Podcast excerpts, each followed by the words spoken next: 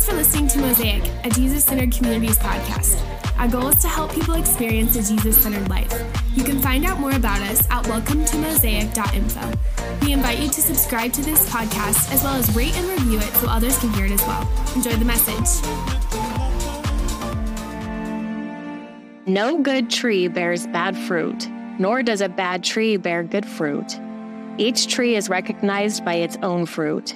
People do not pick figs from thorn bushes or grapes from briars. A good man brings good things out of the good stored up in his heart, and an evil man brings evil things out of the evil stored up in his heart. For the mouth speaks what the heart is full of. Uh, morning. Uh, you can fake it. You can fake it up to a point.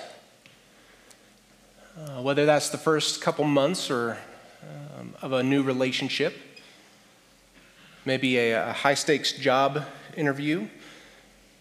Uh, truthfully, sometimes I feel like I'm faking it when I'm giving a sermon to the second service crowd after I gave it 30 minutes ago. We can all fake it. We all can project and pretend, pretend to be an alternative version of ourselves when we need to be, right? And, we, and we, we do this to various, uh, varying degrees, whether that's the less, uh, the more innocent, social, instinctive things like personality mirroring, uh, all the way to flat out lying to one another. And it depends on your stamina for such things too. Uh, but the facades, they can last for years, right? Sometimes. But eventually, the veil of duplicity, it falls. Every single time it falls. Every time the fake is discovered, the, the relationship is ruined, and the truth, as ugly as it may be, it, it comes out every time.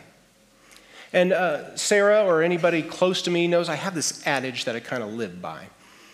Um, and I say it a lot when it comes to people uh, lying about themselves or lying about anything, really.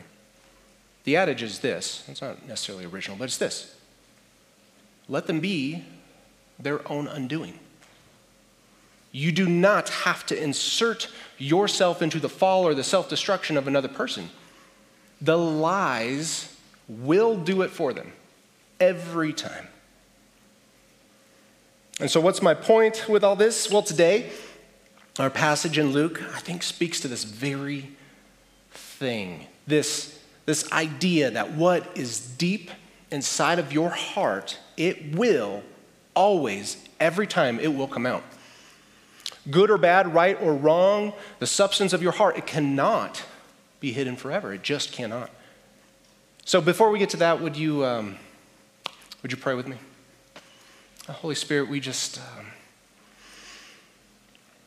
we invite you into the space. If we brought any uh, facade into this room with us, would you help us just lower it, even if just for a, a few moments, to hear from your, your word?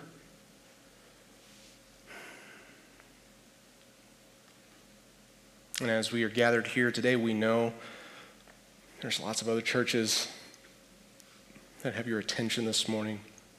And so we want to lift up Red Rocks Church, who is doing amazing things in this community, specifically uh, the Littleton campus over by Target. We want to pray for Conrad, the campus pastor there, and his whole team as they um, faithfully preach the gospel and try to advance your kingdom. We thank you for them. We pray the same thing for us. Let that be true of us. Let us be a church that is relentlessly chasing the things you care about.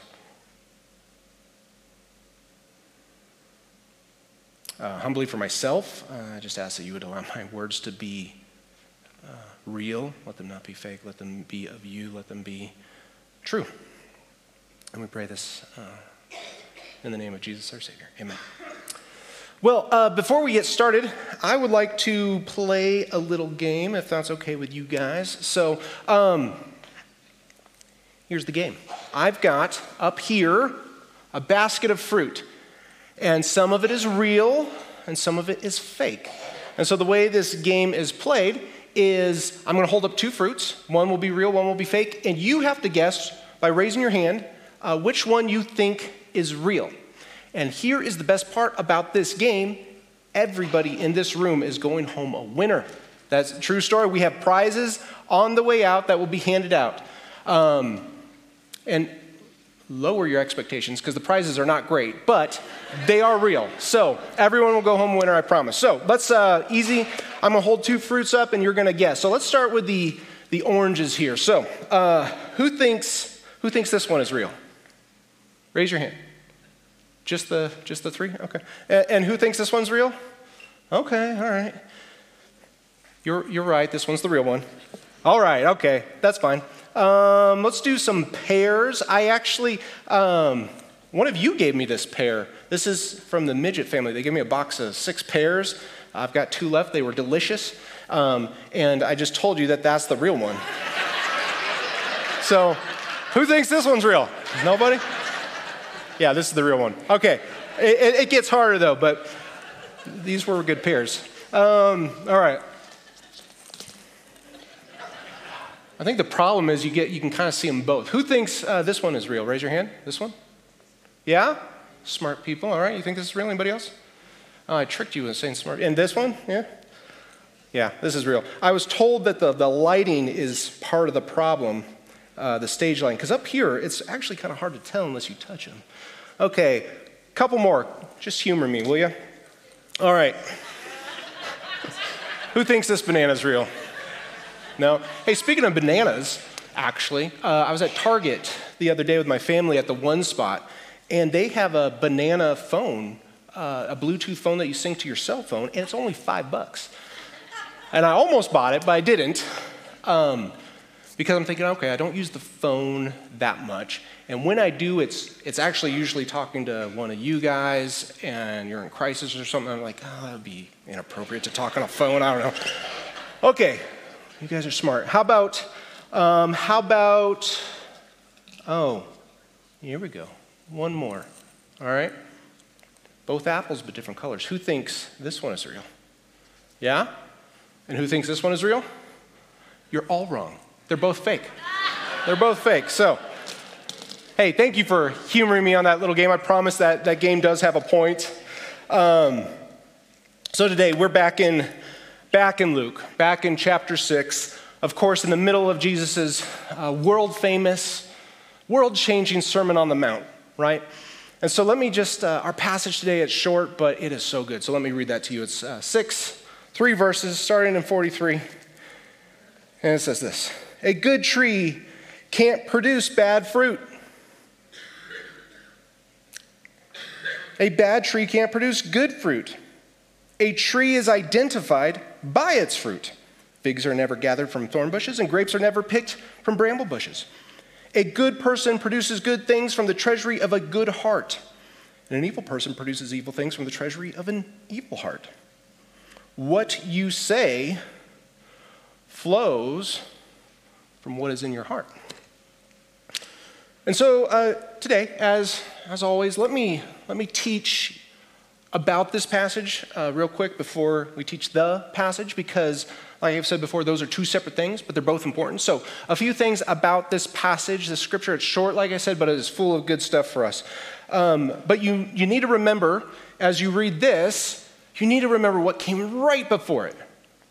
What, what Ben shared with us last week, because this is coming from a, uh, the same theme, the same moment, the same message and train of thought of Jesus that we heard last week, which was don't worry about the, the speck of dust in your neighbor's eye when you have got a log in your own, right?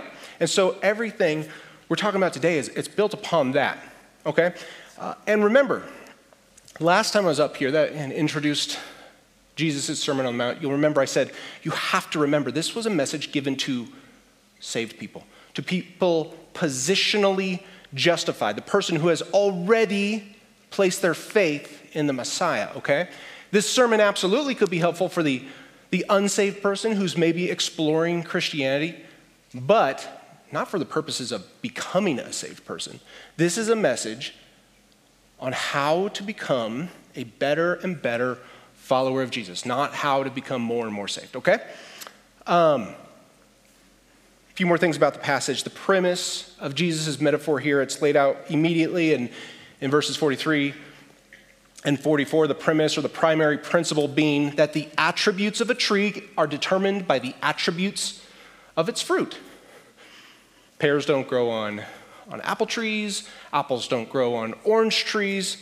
And so the passage then moves through a couple variations or iterations of this metaphor. The metaphor of the, the fruit in the tree is dropped, and then the corresponding idea of a good person and their good deeds is introduced. And a, lot of times, when Jesus would teach or speak in metaphors or parables, sometimes you're, you're kind of left scratching your head, wondering what was he really trying to say there? Was there a double meaning in that? But with this particular metaphor, he lays it out pretty clearly. He gives us the punchline right away. Uh, then in verse 45, uh, the last variation of this metaphor, which is this idea that there's an undeniable correlation between what we say and do and what is actually inside of our hearts. Right? And this is a hard yet simple truth that we can't miss. That what a Christian says and does is a pretty solid indicator of who he or she actually is. Now, to be clear, it's not an indicator of that person's positional righteousness in Christ, but it is an indicator of their real character. Okay, so that's the, that's the breakdown of the passage. So, what does the Holy Spirit have for us today? I'd like to share with you what He has and had for me, and maybe for you too. Okay? So, I, have shared this before. Um, I promise I'm not giving the same message, but just it's, it's so true, especially in light of today's passage.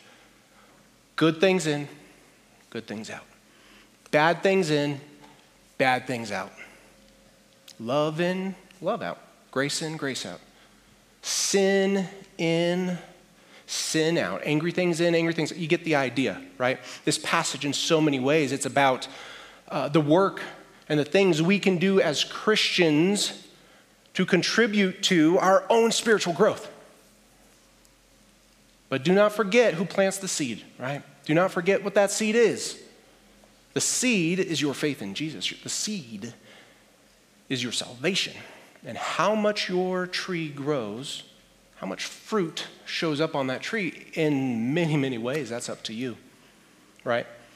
And then, of course, Jesus, he speaks about this a lot. He spoke about it in the parable of the sower, which uh, some of you may remember. This concept of Christians and their productivity levels within the kingdom, within his kingdom. Now, some really, really smart people that I have a tremendous amount of respect for.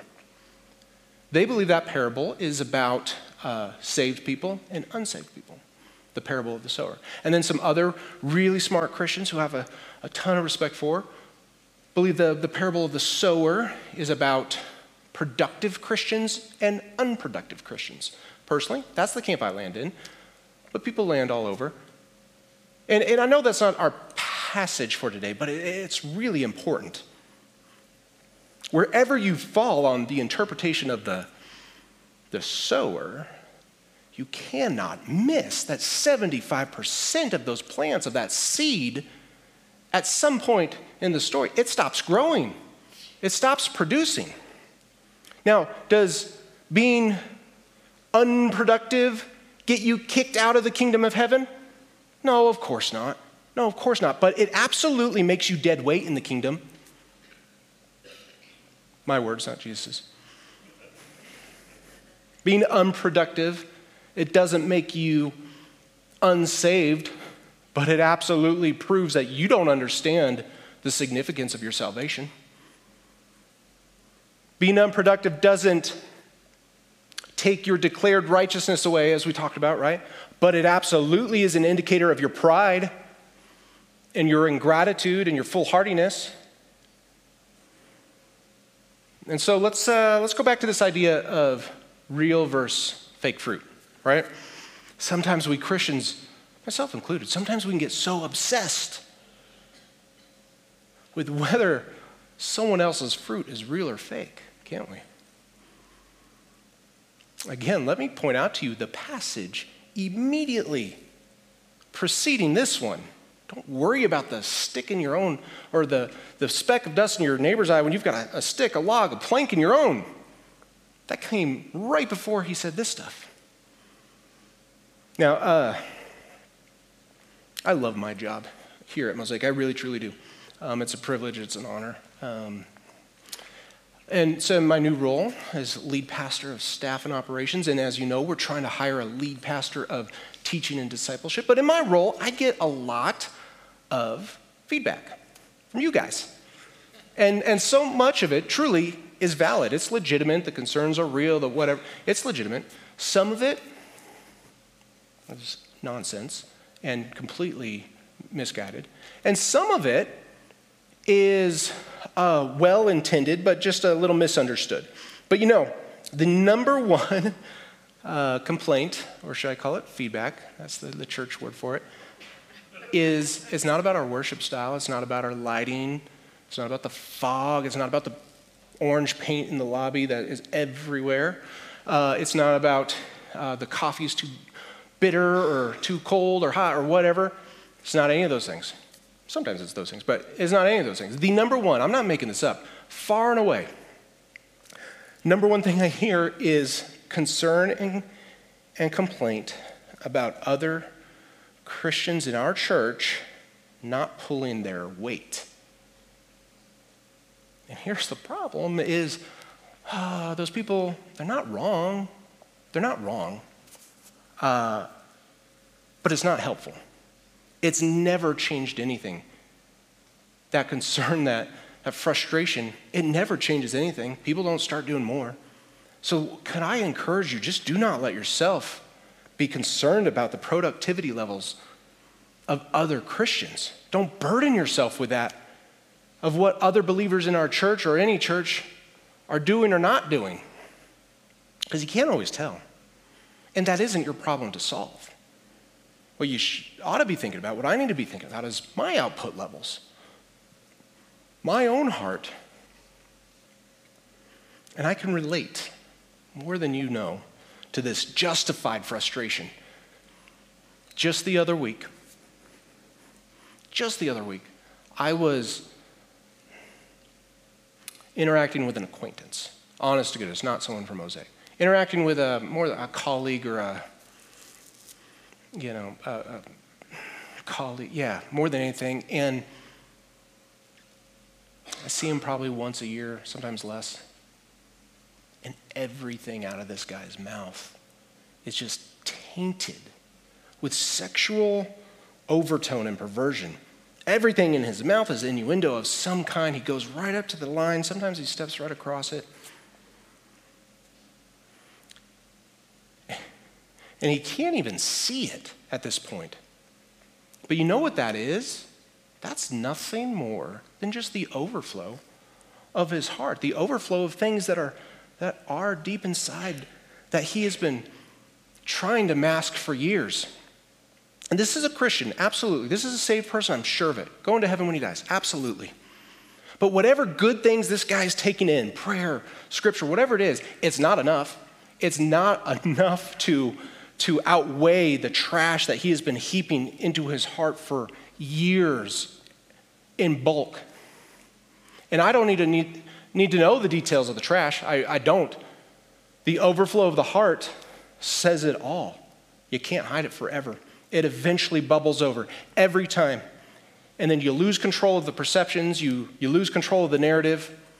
And as gross as this is, it's kind of like it's kind of like sewage that you're trying to cup in your hand and, you, and it just starts leaking out through your fingers. That gets really unbecoming really fast, doesn't it? And here's the temptation for me, what I want to share with you. The temptation for me when I'm interacting with those types of Christians, it's to expose the fake. It's to unveil the wolf that is pretending to be a sheep, right? But that kind of heart posture for me, it only leads me to misgiving. It only leads me to cynicism and allegation. Nothing that's helpful for my heart. And, and I don't think that's what Jesus wants for me to be measuring and to be weighing the value and the contribution of other Christians. I don't think that's what he has for me. And just like this, this game we just played, it isn't our job to determine if, if someone else's fruit is real or fake. And I will give you this while inauthentic Christians pretending to be authentic Christians, that is a real danger for the church. Even still, I think Jesus is telling us to let them be their own undoing, to let the fruit of their life be the thing that exposes them, not you, not me. Judgment belongs to the Father in heaven. We read that in Scripture. He knows the hearts of people way better than we could ever pretend to. He knows the hearts of people long before any fruit does or doesn't show up on their tree. No, instead, concern yourself with what kind of fruit your Christian tree is producing. And make sure you're not self deceived in the process, as so many of us Christians myself included, can sometimes be. For me, as I take in this portion of Scripture, uh, the message is pretty simple and, and pretty profound, I think. Jesus is not calling me to expose the wolf as much as I may want to. He's, he's calling me to live a life of obedience that just bears fruit naturally. And then, as you're bearing fruit, you've got to ask yourself what is the source? What is the, the motive or the purpose behind my Christian fruit? Some kind of religious duty, perhaps. Some kind of well intended but misguided understanding of how salvation is obtained or how it's maintained or, or how it's proven. God in heaven, the only proof he requires is the work done on the cross. So, what requirements might you be trying to add? You know, the best fruit, though, the, the sweetest tasting fruit is the fruit that grows from a, a heart of gratitude, a heart of understanding, which leads to what is called joy's salvation, which leads to fruit growing organically. And that might be the, the sweetest tasting fruit. But there's other legitimate sources of authentic fruit too. For example, sometimes, maybe not the sweetest, but the best, most productive fruit is that which grows from the dirt of despair the dirt of grief and loss, the dirt of rejection. Sometimes the best fruit, forgive the vulgarity, is, is the fruit that grows from the manure that has been flung at you in this life. And when you let God till those things, till the dirt, till the manure, that life is relentlessly piling up on top of you, when you let God till that, well, that's where, uh, that's where hope can sprout, right? That's where salvation's joy can sometimes begin to blossom. Where fruit, it cannot help but grow because of the good work done on the cross and, and the good things of God. A fruitful life as a Christian is not an obligation or a duty. And if it feels like it is, well, then you misunderstand why Jesus tries to lead us to fruitful living over and over again in the scripture. A fruitful life, it's a privilege, it's a blessing, it's an overflow of the good things that Jesus has placed into your heart. A fruitful life is the only natural and logical res- response to salvation's significance taking root in your mind. Now, does that mean the temptation of sin never creeps back in? or it never wins? No, we know it does. We know it does. But what it does mean is when it does, the good things stored up in your heart quickly overpower and overwhelm that trickle of sin and trickle of bad in your heart, right? It means the sin that lingers in this life for the rest of our life is being washed daily, hourly, moment by moment by the, the unending cleansing power of Christ. It means the stuff that is in our control, like what we uh, ingest into our hearts and into our minds, is of the best quality, not the trash that our culture is relentlessly trying to put down our throats, right? And do not confuse moderating your intake of those kinds of, kinds of things in your heart mind. Do not confuse that with legalism. That's not legalism, that's prudence and that's wisdom. And I've said this at nauseum, so I'm sorry, but it's so fundamentally true. Good things in, good things out. Bad things in, bad things out, every of the time. Now, if your tank is full of trash, though, if your heart is full of darkness and sin and hate bitterness and unforgiveness, my guess is it's, it's more than you can handle.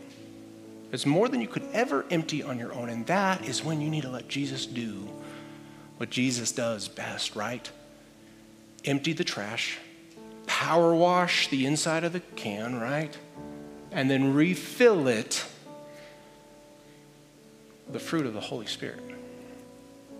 When your heart, when it contains love and when it contains joy and peace and patience and kindness and goodness and faithfulness and gentleness and self control, when your heart contains those things, well, good stuff cannot help but flow out of a heart that is full of that, right? Right? Love in, love out, joy in, joy out, peace in, peace out, right? patience, kindness, goodness, faithfulness, gentleness, self control, in all those things out every time. But you've got to let Jesus do the two part work the two part work of restoring the heart. Empty the can of the sin, of the darkness, and then let him refill it with the things of the Holy Spirit, the things you read about in Galatians 5. Read it for yourself. you might be saying, okay, Kirk, yeah, you don't know my life, actually. Uh, I'm in too deep. The affair, it has gone on too long. The lies I have told, they're holding too many things together at this point. And the addiction, the addiction is way too strong. The anger, the unforgiveness, the rage, it's actually justified from the abuse. I'm telling you, if you can believe me and trust me, because I have nothing to gain by lying to you, I really, there's a freedom you've only ever heard about on the other side of that. I promise there is. There's a grace far more good than you have ever believed is possible. The cross. The cross is so much more powerful than we Christians will sometimes allow it to be. Let the cross save you. Let the cross save you, but let it also cleanse you. Let it redeem your eternity, absolutely. But let it redeem your, your today and the rest of your days here. And do not for a moment cheapen that by thinking this is about behavior modification. It is about heart modification. It, better behavior only ever means anything when it, it's a byproduct of a heart and of a mind turned towards Jesus when your heart, when your mind make that shift, it's called metanoia. That's the Greek word for repentance. And it only has ever used referring to a change of heart and a change of mind, not a change of action. That's a byproduct. Behavior modification is part of some kind of religious strategy or some kind of salvation process. That's nothing. That's not anything, not according to the scripture. It's just not. Salvation isn't a process, it's not. Bearing fruit is, absolutely, but salvation isn't. Don't confuse the two. You have to remember this passage is designed to convict the heart of the saved person, which is a lot of us in this room, not the unsaved. We are, and, and being saved by grace and grace alone, it is not opposed to this idea of effort and of trying in the Christian life. It's just not. It's simply opposed to earning or repaying. That's all it's opposed to. Just like the great Dallas Willard once said. Ben quoted him last week. Uh, ben also said something really profound last week, and I wrote it down because I thought it was really good. He said, Ben said, life transformation requires a joint effort between you and God. Friends, you got to remember this is a message that Jesus gave to, to followers, to disciples. He gave it to saved people who were not grasping the magnitude of their salvation. You want to deposit something good into your heart, then dwell on the good things of Jesus. Dwell on your salvation and what all actually went into that. Dwell on how little you actually contributed to that. Unpack that. And gratitude and understanding can't help but rush in, followed by fruit. Let me close with recapping this three things. Take away from all this your productivity levels as a Christian they have no bearing on your salvation. That's called grace. Next, your productivity levels as a Christian absolutely have a bearing on your contribution to the kingdom of Christ. Three, your productivity levels as a Christian absolutely can be faked, but not forever. Never forever. Eventually, you and I both, we will be discovered the fake will be revealed. And so, your job isn't to expose anyone else, it's to ask the Holy Spirit to expose the fake in your own heart. That's your job. Expose the fake in your own heart and then ask Him to help you solve it and resolve it so that your fruit is more sweet, it's more real, it's more authentic, it's more productive in our call to move the kingdom of Jesus forward. And finally, rubber meets the road here. Good things in, good things out. God things in, God things out. The fruit of the Holy Spirit in, the fruit of the Holy Spirit out. You ingest love and joy and peace and patience and kindness and goodness and faithfulness and gentleness and self control. I promise you, it's a, it's a dad guarantee, as my kids like to, to call it when I promise them something. I promise you, you ingest those types of things, and the good things of God cannot help but show up on your tree. Thanks for listening to this week's message. You can find us on Facebook, Instagram, and Twitter. We invite you to connect with us. If you'd like to give to this ministry, you can do so at welcometomosaic.com/give. Have a great week.